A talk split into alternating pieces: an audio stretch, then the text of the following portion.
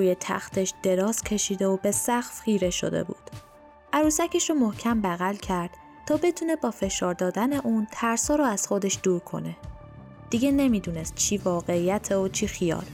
توی توهماتش گم شده بود. قافل از اینکه توی عروسکش سر بریده یه زن پنهان شده.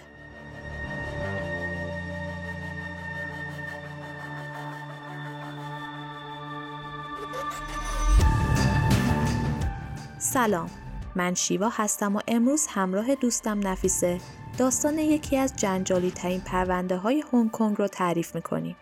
به قسمت 16 پادکست Mortal خوش اومدید. از همراهی و حمایتاتون خیلی ممنونیم.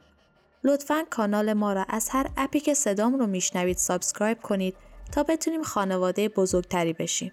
اگر از شنیدن این پادکست لذت می‌برید و دوست دارید به تداوم اون کمک کنید خوشحال میشیم از طریق لینک هامی باش از ما حمایت کنید. فقط قبلش بدونید این اپیزود حاوی خشونت و توصیفات دلخراشیه که ممکنه برای بعضی مناسب نباشه.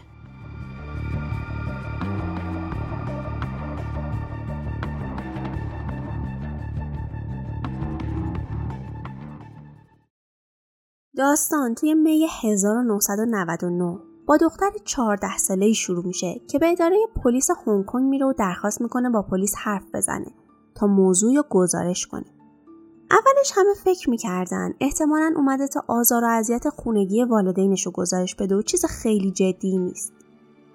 در کل هنگ کنگ کشور آرومی بود و نرخ قتلش خیلی پایین. چیزی حدود یک و نیم نفر به ازای هر صد هزار نفر بود. ولی حرف دختر همه را شوکه کرد. گفت حس می‌کنم دو سه هفته ای میشه که یه شبه دنبالم و مدام تعقیبم می‌کنه. دیگه نمی‌دونم چیکار باید بکنم و همین روزاست که تسخیر بشم. اون روح یه زنه که دست و پاش با کابلای برق بسته شده. از اونجا که تا حد مرگ شکنجه شد و مرد واسه همین روحش دنبال منه. پلیس که داشت اظهاراتش رو ثبت می‌کرد قلمش رو روی زمین می‌ذاره و کلا با تعجب به دختر نگاه می‌کنه. ازش می‌پرسه خانوادت کجان یکم کمتر فیلم ببین و کتابای ترسناک بخون. واسه این چرندیات وقت ما رو نگیر. ولی دختر بچه 14 ساله دستای پلیس رو می‌گیره و قسم می‌خوره که دروغ نمیگه. بهشون التماس می‌کنه که به خونش بیان تا خودشون با چشمای خودشون ببینن. آدرس خونه دختر یه محله فقیر و قدیمی بود و با اینکه پلیسا معتقد بودن رفتن به اونجا فقط وقت تلف کردنه ولی تصمیم می‌گیرن برن و یه سر توی محله آب بدن. شاید پدر و مادر این بچه اذیتش می‌کنن و به اون مواد مخدر تزریق می‌کنن و اینا همه توهمات ناشی از اونه وقتی آپارتمان رو بررسی می‌کنن نه کسی رو اونجا می‌بینن و نه هیچ چیز عجیب دیگه ای. حتی دنبال مواد مخدر و توهمزا هم میگردن. ولی هیچ چیز عجیبی وجود نداره و اصلا با عقل جور در نمیاد. برای همین از دختره می‌خوان توضیح بده که چرا اونا رو اونجا کشونده. چه چیزی رو می‌خواسته تو خونشون نشون بده. برای همین دختر 14 ساله که به خاطر قانون دولت هنگ کنگ اسم و هویتش رو پنهان کرده و توی گزارشات فقط تحت عنوان آفانگ ازش حرف شده شروع به تعریف همه چیز از اول اول می‌کنه.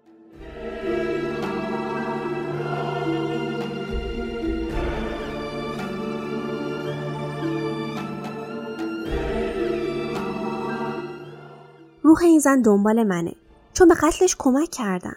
راستش قبل از مرگش فکر می‌کردم تفریح و منم با بقیه شکنجش می‌کردم. ولی یه روز خودم مرده پیداش کردم. این داستان عجیبی بود که یه دختر بچه 14 ساله بخواد به مشارکت در شکنجه و قتل یکی اعتراف کنه. همینجوری بدون شواهد و مدارک اصلا حرفش قابل پذیرش نبود. ولی دختر مدرکم داشت. یه عروسک هلوکیتی بزرگ و عجیب غریب. دختر به اون اشاره کرد و گفت که روح زن داخل اون حبس شده. یکم از خود عروسک بگم. سایزش بزرگ بود. تقریبا اندازه یه بچه 8 9 ساله. ظاهرش هم عجیب بود. چون فقط سر هلوکیتی بود با یه دوم پری دریایی. پلیس همون اول یکم فشارش داد و لمسش کرد و چیز خاصی به نظرش نرسید. ولی وقتی بازش کرد و یه مشت الیاف از توش در آورد سر قطع شده یه زنی که فک پایینش هم کنده شده بود از عروسک بیرون افتاد.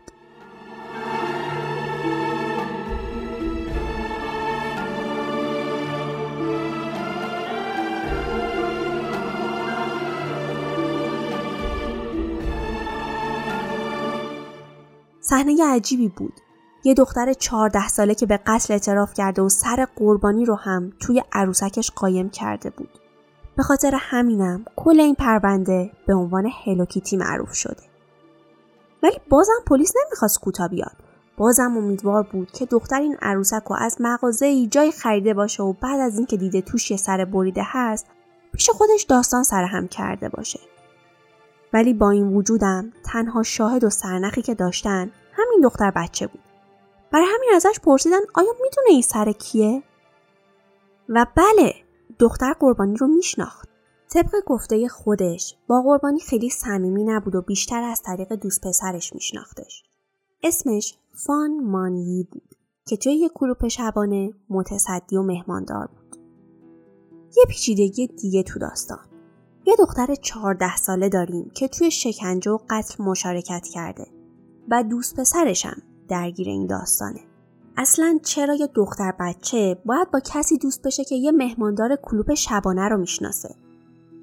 ولی قبل از اون راجب مقتول صحبت کنیم.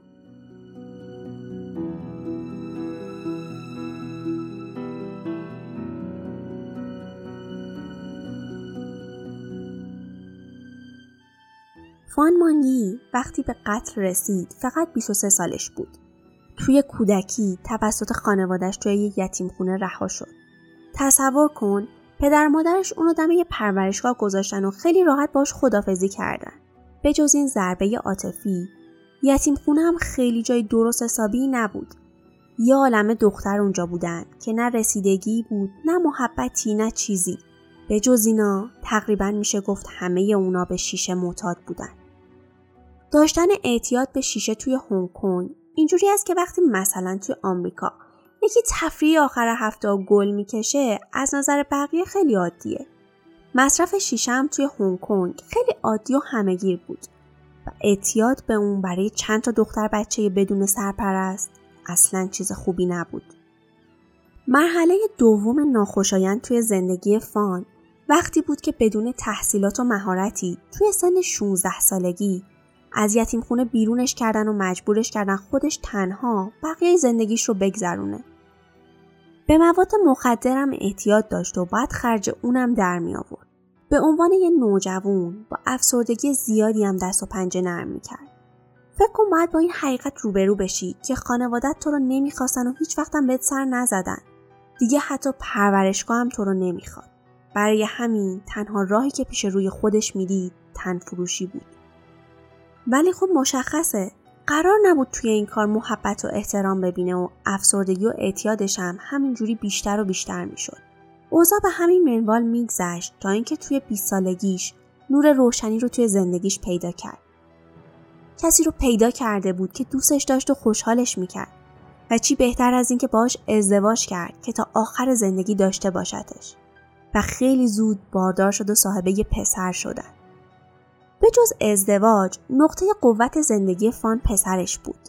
همین که فهمید بارداره تصمیم گرفت اعتیادش رو به طور کامل ترک کنه و یه lifestyle جدید داشته باشه. اون نمی‌خواست پسرش هم مثل خودش زندگی نکبت بار داشته باشه. طبق حرف دوستان نزدیکشم به طور کامل شیشه رو کنار گذاشت و داشت زندگیشو از نو می نوشت. ولی مشکلی که وجود داشت این بود که همسرش باش همراه نبود. اون هنوز معتاد بود و حاضر نبود کنار بذاره. توی خونه جلوی چشم پسر بچهش مواد مصرف می‌کرد. سر همینا با فان همش جر و بحث داشتن و خیلی وقتا اوضاع از کنترل خارج می‌شد و به کتککاری هم می‌رسید. همسایه ها بارها و بارها به پلیس هنگ کنگ خشونت خانگی رو گزارش کرده بودن و شنیده بودن که فان کتک می‌خوره و خیلی وقتا از در تا صبح ناله می‌کنه.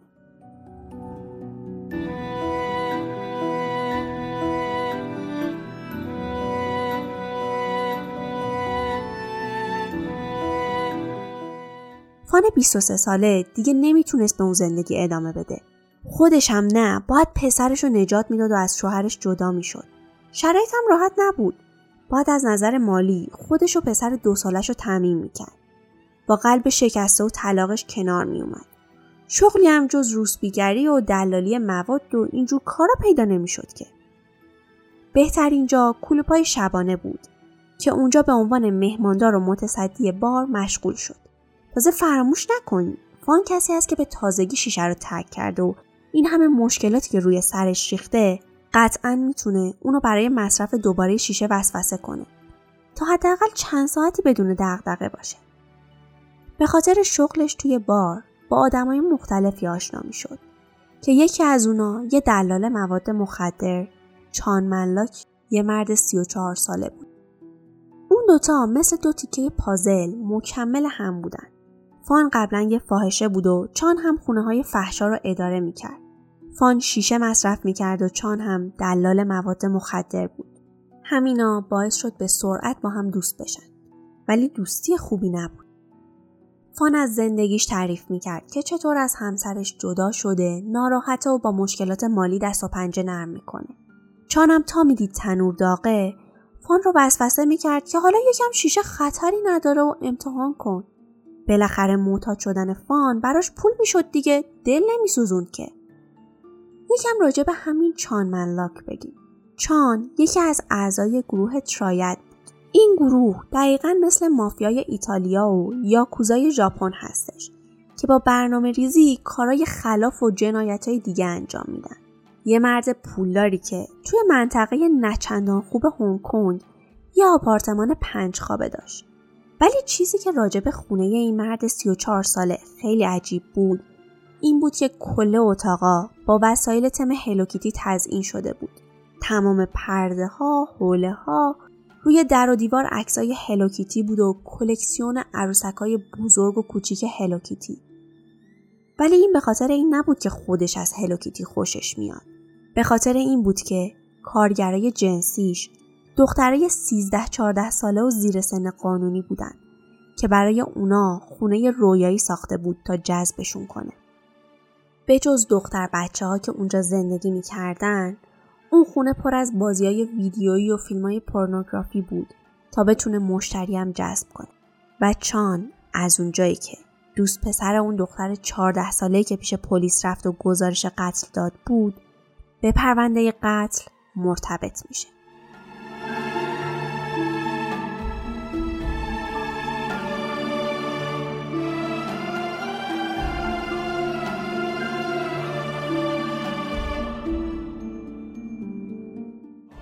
چان منلاک باعث شده بود فان به دنیایی که همه تلاشش رو کرده بود که ازش فرار کنه برگرده.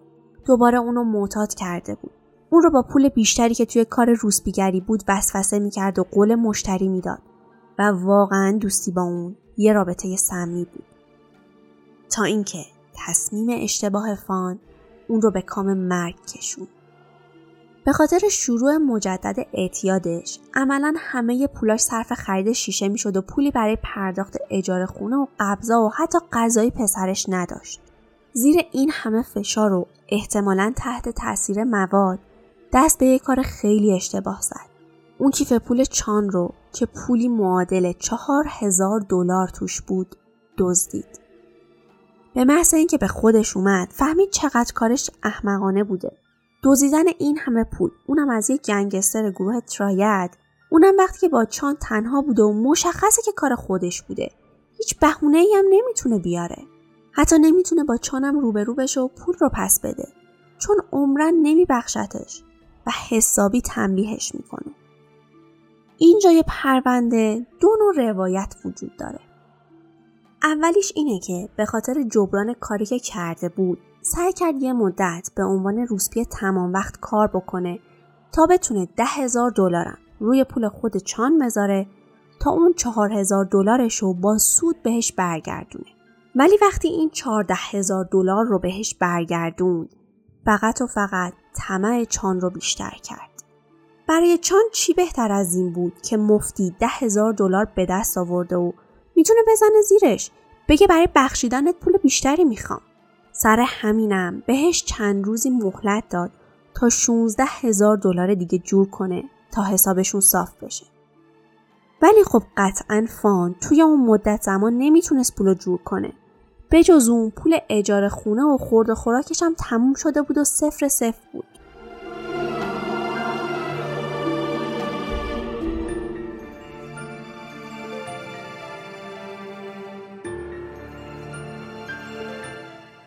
دومین روایت هم اینه که فان همون 4000 دلار رو پس داده بود ولی چان ازش ده هزار دلار سود می‌خواست. در هر صورت با هر نوع روایتی فان مجبور بود پول خیلی زیادی جور کنه با اینکه در هر جایی و تحت هر شرایطی خدمات جنسی داد و چند شیفت پشت هم هر کاری می‌تونست انجام داد ولی واقعا از توانش خارج بود و توی اون مدت زمان کوتاه شدنی نبود. ولی برای چان نمی‌تونم و نشد نداریم. سر همینم دو تا از نوچه هاش رو به کلوپ شبانه که فان توش کار می‌کرد فرستاد تا اونو بدزدن و به خونه پنج خوابه هلوکیتی ببرن. چان خودش دلال خدمات جنسی بود. واسه همین تصمیم داشت خودش فان رو بفروشه و وقتی پولش برگردونده شد آزادش کنه. ولی فکر می‌کنم بیشتر از اینکه برای چان قضیه پول باشه مشکلش این بود که چطور یه دختر جرأت کرده ازش دزدی کنه. می‌خواست به بقیه دختره که براش کار می‌کردن یه درس درست حسابی بده. برای همین کل برنامه ها عوض شد.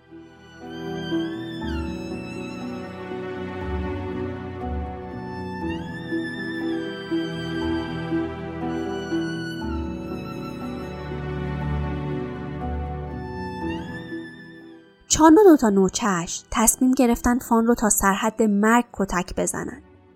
ولی وقتی به خودشون اومدن دیدن چه کار احمقانه ای کردن. دیگه با این ریخت و قیافه زخمی و کبود هیچکس حاضر نبود برای بودن باهاش پولی پرداخت کنه و عملا بی مصرف شده بود. کاری که خودشون کرده بودن عصبانی ترشون کرد و برای خالی کردن حرسشون تصمیم گرفتن همونجا نگهش دارن و شکنجش بدن. اونا برای سی روز متوالی بهش تجاوز کردن. پلاستیک رو آب می‌کردن و روی پوستش میریختن و به محض اینکه سفت می‌شد محکم میکندن. روی زخما و تاولای زیرش هم روغن فلفل میریختن. ولی بازم ارضا نمی‌شدن. توی چشماش هم روغن فلفل میریختن. تمام انگشتاشو شکوندن. مچ دستا و بدنش رو با کابل برق بستن و مثل یک کیسه بکس از سقف آویزونش کردن. با هر وسیله هم که دم دستشون بود کتکش می زدن. اون دختر چهارده ساله که پیش پلیس رفت رو یادتونه دیگه. به خاطر اینکه دوست دختر رو یکی از فاحشه های چان بود اغلب توی خونه بود و شاهد همه این شکنجه ها بود. حتی خودش توی دادگاه اعتراف کرد یه بار فان روی زمین افتاده بود و چان مثل توپ فوتبال به سرش لگت می‌زد.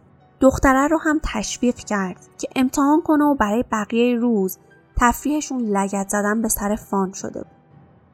وقتی پلیس ازش پرسید که خب چرا این کارو کردی؟ هیچ جواب درستی نداشت.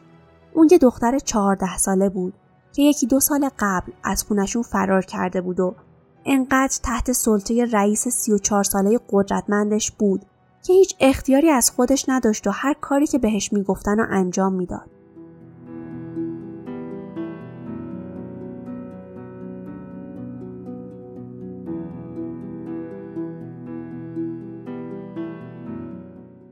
به فان روغن موتور میخوروندن و نوبتی کتکش می‌زدن. این شکنجه ها برای یه ماه سی روز ادامه داشت تا اینکه یه روز دختر چهارده ساله بدن سرد و بیجون فان رو توی دستجویی جایی که شبا میبستنش پیدا کرد. دختر که خیلی سردرگم شده بود و نمی‌تونست اونچه که اتفاق افتاده رو باور کنه با چشمای گرد و گریون به چان زل زده بود. ولی چان خیلی خونسرد روبروی اون وایساد و دستش رو روی شونه هاش گذاشت. گفت به من نگاه کن مرگ اون هیچ ربطی به ما نداره. فان اووردوز کرده. تقصیر خودش بود که انقدر شیشه مصرف کرد. بعد هم جنازه فان رو از روی زمین برداشت و توی وان انداخت و از اونجا بیرون رفت. چیزی که واقعا عجیبه اینه که چان و دوتا نوچش خیلی آروم و بیتفاوت بودن. حین بازی ویدیو گیم یکم حرف زدن که با جنازه چیکار کنن و تصمیمی گرفتن که حتی تونست اونا رو توی دادگاه هم نجات بده.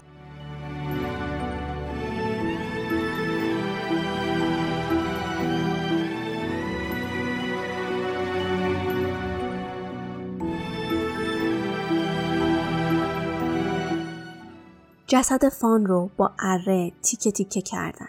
انقدر این کار سخت بود و تیکه ها کوچیک که حدود ده ساعت طول کشید. سر قطع شدهش قلب و کلیه ها و ارگانای داخلی بدنش رو توی کیسه کردن و توی فریزر گذاشتن. بعضیا فکر می‌کنن هدفشون از این کار این بوده که بتونن اعضای بدنش رو بفروشن. ولی خب بعد از اینکه کسی میمیره این کار عملا غیر ممکنه. دقدقه اصلی اونا این بود که اگه همینجوری تیکه های بدنش رو توی کیسه بذارن و دونه دونه از خونه بیرون ببرن سله آشغال دم در بو بگیره و لو برن. برای همین تصمیم گرفتن تمام تیکه ها رو بپزن تا هم دیگه بو نگیره هم لابلای آشغالا گم بشه و خیلی راحت توی سطل بندازن. این ایده حتی فکرش هم وحشتناکه. فکر کن ساعت ها توی خونه بدن کسی که به قتل رسوندی رو بجوشونی. روی همون گاز توی یه قابلمه دیگه اونم وقتی یه تیکه آدم در حال پختنه غذای دیگه ای درست کنی و خیلی راحت بخوری. قسمت سخت سر قربانی بود. هر جوری اون رو بیرون می بردن شک برانگیز بود. ولی قبل اینکه بخوان معدومش کنن می‌خواستن از این شکارشون قنیمت داشته باشن. هر کدوم از اون ستا چان و دوتا نوچه هاش. هر کدوم یکی از دندونای فانو برای خودشون برداشتن. بعد از اون سر قطع شده رو هم توی ظرف جوشوندن و تا جایی که ممکن بود همه ی گوشت و پوست رو ازش جدا کردن.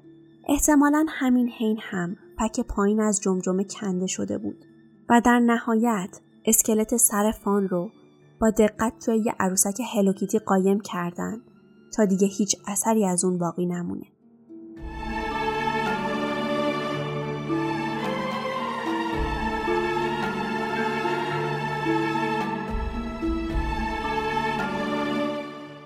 اون سه مرد خیلی راحت به زندگیشون ادامه دادن. ولی دختر چهارده ساله وجدانش در عذاب بود و احتمالا به خاطر احساس گناهی که داشت فکر می‌کرد روح فان دنبالش و هر شب کابوس می‌دید و دیگه به جایی رسیده بود که نمی‌تونست تحمل کنه برای همین به اداره پلیس رفت و همه چیزو اعتراف کرد توی محاکمه به خاطر اینکه دختر فقط 14 سال سن داشت و زیر سن قانونی بود و کاملا با پلیس همکاری کرده بود و به همه چیز اعتراف کرده بود بهش مسئولیت دادن و هویت و عکسش رو پنهان کردن.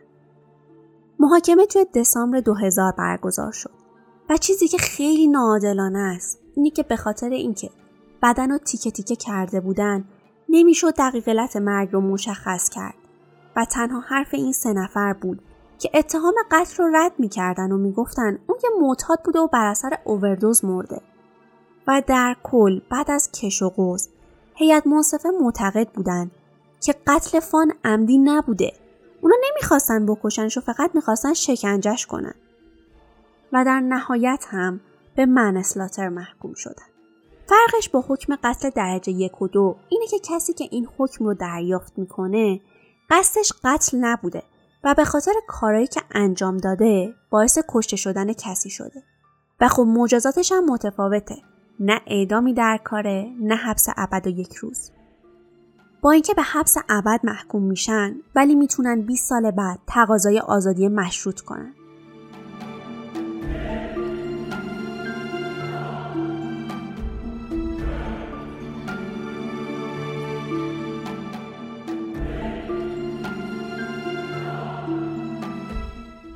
با اینکه از سال 2020 امکان درخواست آزادی مشروط براشون هست ولی با توجه به معروفی پرونده نه تنها توی هنگ کنگ بلکه توی اخبار و رسانه همه کشورها بعید به نظر میاد که با درخواستشون موافقت کنن. ولی زندانی شدن اینا دردی از پسر بچه دو ساله فان دوا نمی کرد و پسر بچه مجبور بود بقیه زندگیشو بدون مادری که حاضر بود کل زندگیشو به خاطر پسرش عوض کنه ادامه بده. اونم با دونستن اینکه چه اتفاق وحشتناکی برای مادرش افتاده. به نظر شما کدوم بهتر بود؟ اینکه بدون چه اتفاقی برای مادرش افتاده یا اینکه تا ابد این حقیقت ازش پنهان بمونه. از نظر من جفتش سخته. کنار اومدن برای مردم عادی هنگ هم سخت بود. بعد محاکمه ها حس می‌کردن واقعا روح فان رو می‌بینن و به خونه هلوکیتی می‌رفتن تا با روح فان که توی خونه پرسه می‌زنه ارتباط برقرار کنن. هر روز خبرنگارا به اون خونه می‌رفتن تا گزارش تهیه کنند و توهمات پارانویدی بیشتر و بیشتر می‌شد. از اونجایی هم که هیچ کسی مایل نبود اون خونه رو اجاره کنه کل آپارتمان توی سال 2012 تخریب شد و سال 2016 به جاش یه هتل ساخته شد.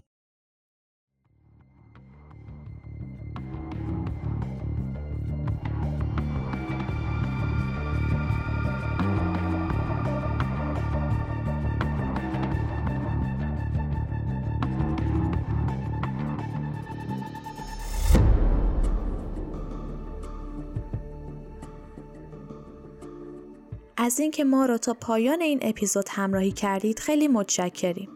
امیدواریم لحظات پرهیجانی سپری کرده باشید و پادکست Mortal رو به دوستانتون پیشنهاد کنید.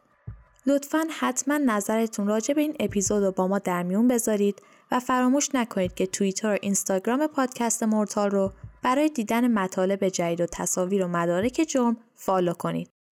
تا قسمت بعد فعلا